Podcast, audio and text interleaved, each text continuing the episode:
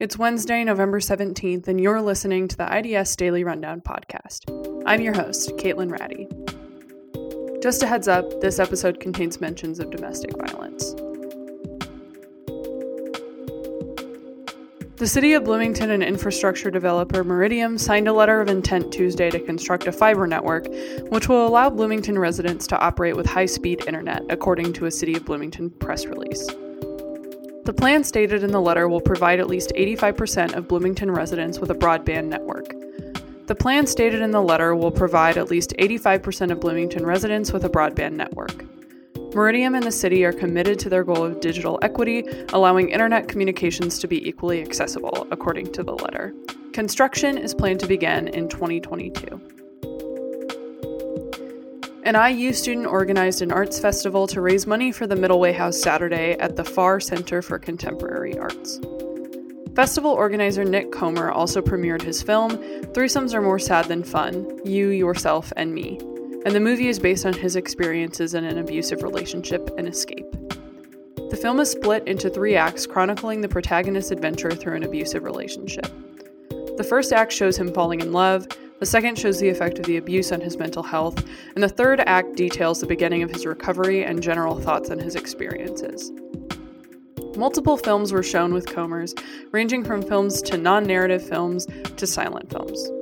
The center's tight space made for an intimate atmosphere for an audience of about 50 people. He said he hopes his film and the resources provided shed light on the problem of domestic violence.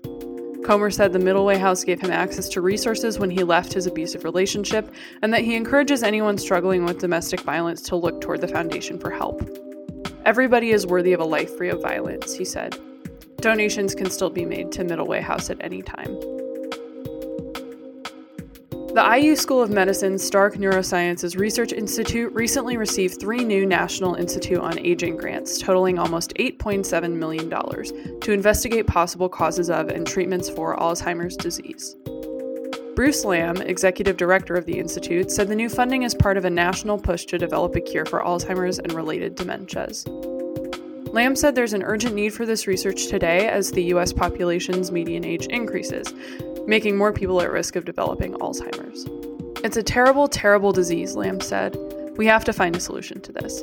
About 5.5 to 6 million people in the US have Alzheimer's today, but by 2050, I think that's going to be almost triple unless we do something to change that. In the past few years, he said the Stark Neurosciences Research Institute has recruited leading national talent in Alzheimer's research.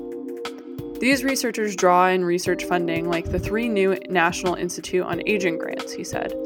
For one of the projects launched in September, Lamb said researchers are investigating a protein found in brain cells associated with Alzheimer's in the hopes of developing a new drug treatment.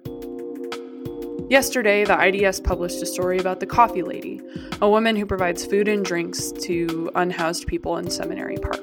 Here's an excerpt of her story. You can find it in full at idsnews.com. On top of the stone wall at Seminary Square Park sits a coffee and breakfast station a percolator full of hot drip coffee, a container of hot water for tea, a stack of styrofoam cups, mini muffin pouches, and a bottle of hand sanitizer. Heather Lake wakes up early to brew the coffee, which takes about 30 minutes. While she waits, she hopes that it will be a good day, that she'll have a good conversation with friends, that she can help someone. She boils the water for tea, grabs creamer and sugar, and loads it in her car. Then she takes it over to the park, arriving at around 9:30 a.m. Gordon, a member of the unhoused community, bobs a tea bag up and down in a cup of hot water. He's glad to have a hot drink. He and others in the park gave Heather her nickname, the Coffee Lady. The park is a place he goes to grab a drink and a snack. In the wintertime, he said Heather brings donated scarves and gloves, and last summer she brought cases of water purchased with her leftover food stamps. Heather is there for those who need it, he said. She was being really generous, he said. She had more than she needed, so she shared. When Heather visits the park, she's helping people in a situation that was once her lived experience. You can find all these stories and more at idsnews.com. This podcast was adapted from the Daily Rundown newsletter written by Jenny Moran, the IDS newsletter editor. It included excerpts from some of the stories that the newsletter linked off to. If you have any feedback about how we can improve the Daily Rundown podcast, you can reach me at kradde at iu.edu.